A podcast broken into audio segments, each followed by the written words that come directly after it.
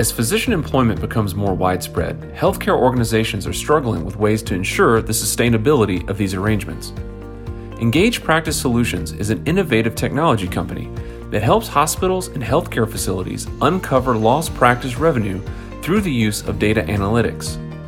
Their tools can be integrated with current EMR systems to create better efficiencies in care delivery and optimize practice revenue. Today, we sit down with founder Jim Dowdell to understand just how Engage Practice Solutions is empowering hospitals through data to remain valuable assets to their community.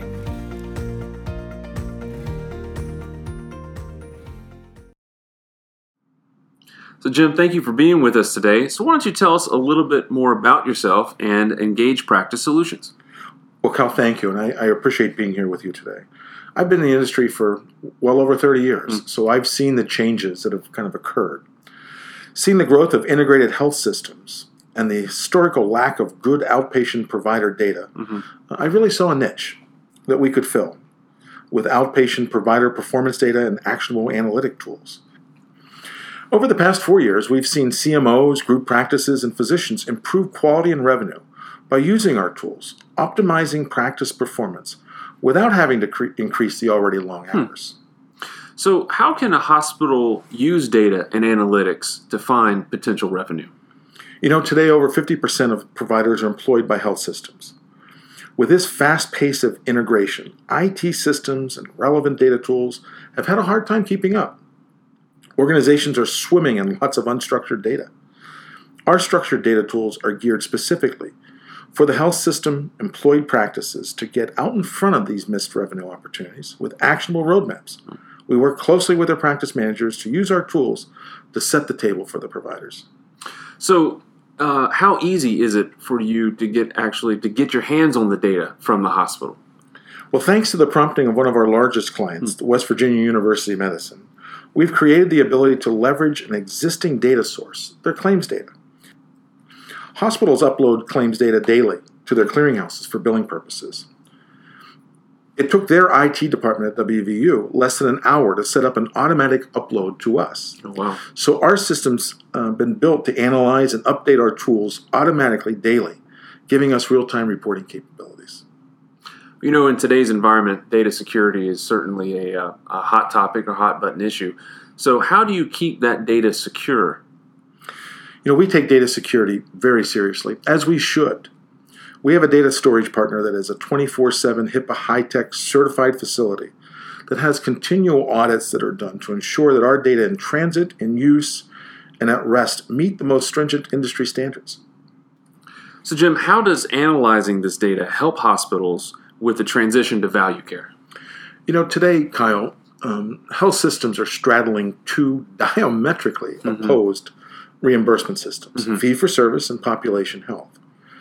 As population health becomes more defined, value care services like annual wellness visits, chronic care management services, remote patient monitoring provide opportunities to enhance quality, reduce costs, and optimize revenue, and be best, best positioned mm-hmm. for the future of population health. Our tools work in both environments. We analyze coding and productivity under the fee for service environment, as well as analyzing opportunities and providing patient roadmaps in real time to capture value care service opportunities. So, how are your clients maximizing the potential of programs like the Medicare uh, annual wellness visits and chronic care management? Well, the biggest challenge is data. Mm-hmm. Being able to identify the patient's eligibility for these programs in a timely fashion. Mastering this allows the practice to play offense, and that's the key. Mm. Engaging patients to get them in, leveraging professionals to complete the visits and make the visits the most efficient. Our clients can identify annual wellness patients in advance. They can see if they qualify for chronic care management and remote patient monitoring services, and if they have hierarchical condition categories, HCCs, that need to be confirmed.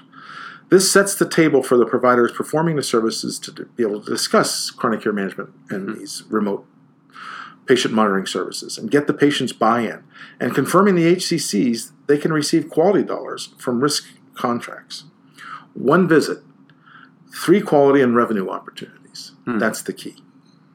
So, what kind of doctors are providing these services? Are they employed or private practicing? Well, actually, kind of both.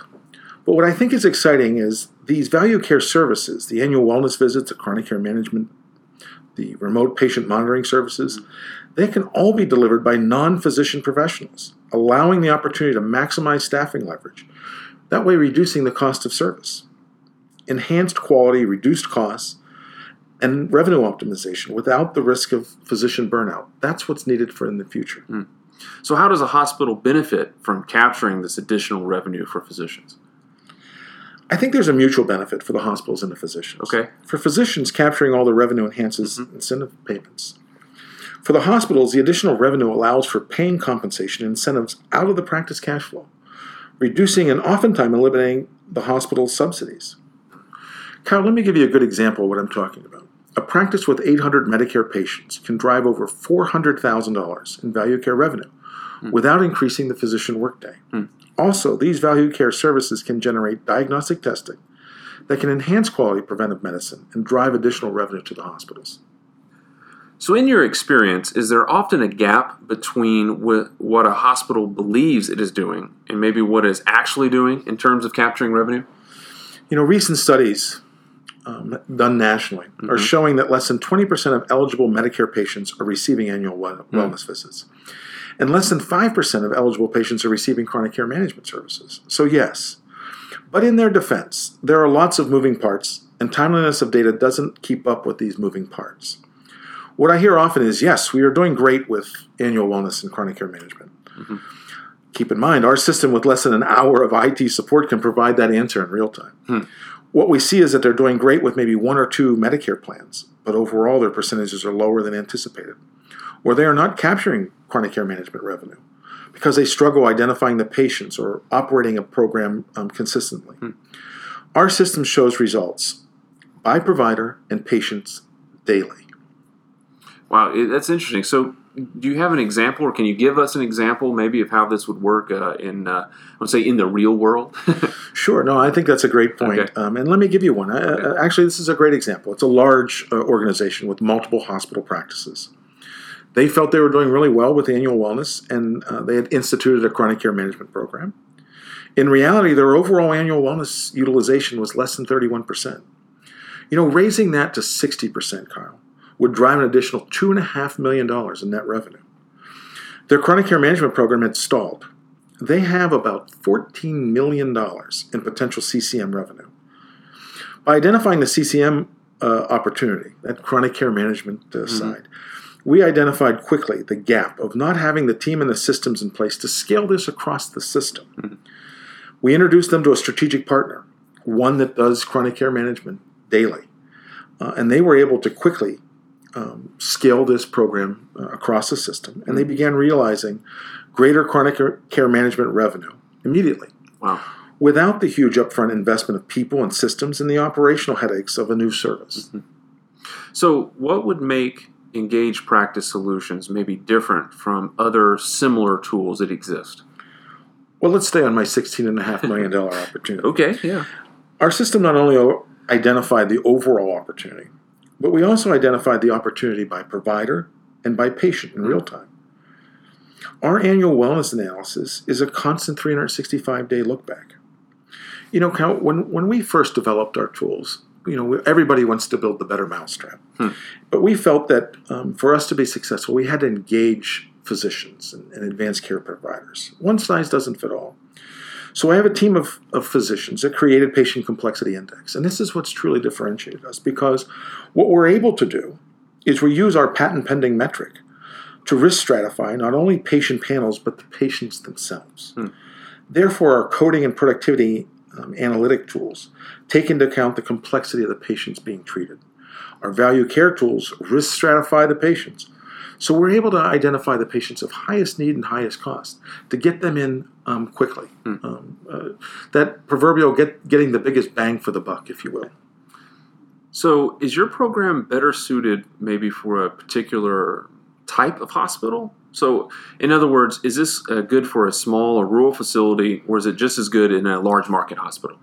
You know, we have a diverse uh, client base. Um, we we have rural clients, urban, multiple hospital systems, large academic centers. And keep in mind, Carl, Our tools work for independent physicians and FQHCs, um, uh, you know, as well. Uh, one of the key things that I think is a driver for us is our peer data. Hmm. Uh, we segregate uh, based upon the types of providers. Therefore, we're giving really an apples to apples type of a comparison. Uh, this really truly differentiates us because we're now having real time data with real time peer comparisons. And we really believe that it helps our clients make uh, important decisions. The alternative is Medicare data, which is limited and it's over two years old. So being able to, to provide meaningful information, meaningful data, Mhm. that's what's helping our clients to succeed.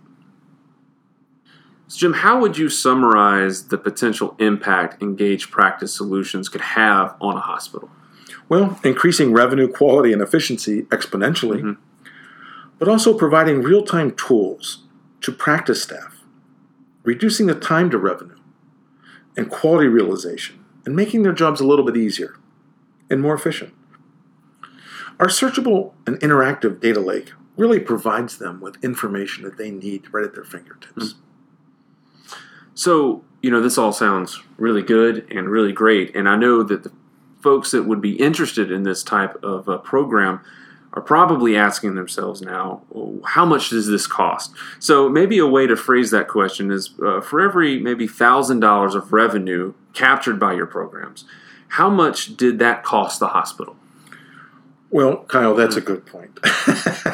and, and that is something that's always very, very Yeah. important. So maybe the best way for me to answer that question is a real life uh, situation. Okay.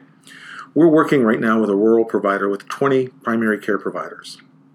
Based upon our initial assessment, they had a $1.4 million opportunity.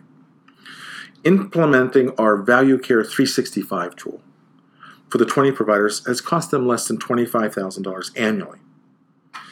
In the first quarter alone, by prioritizing the opportunities, they've realized $150,000 worth of additional revenue on the value cared services.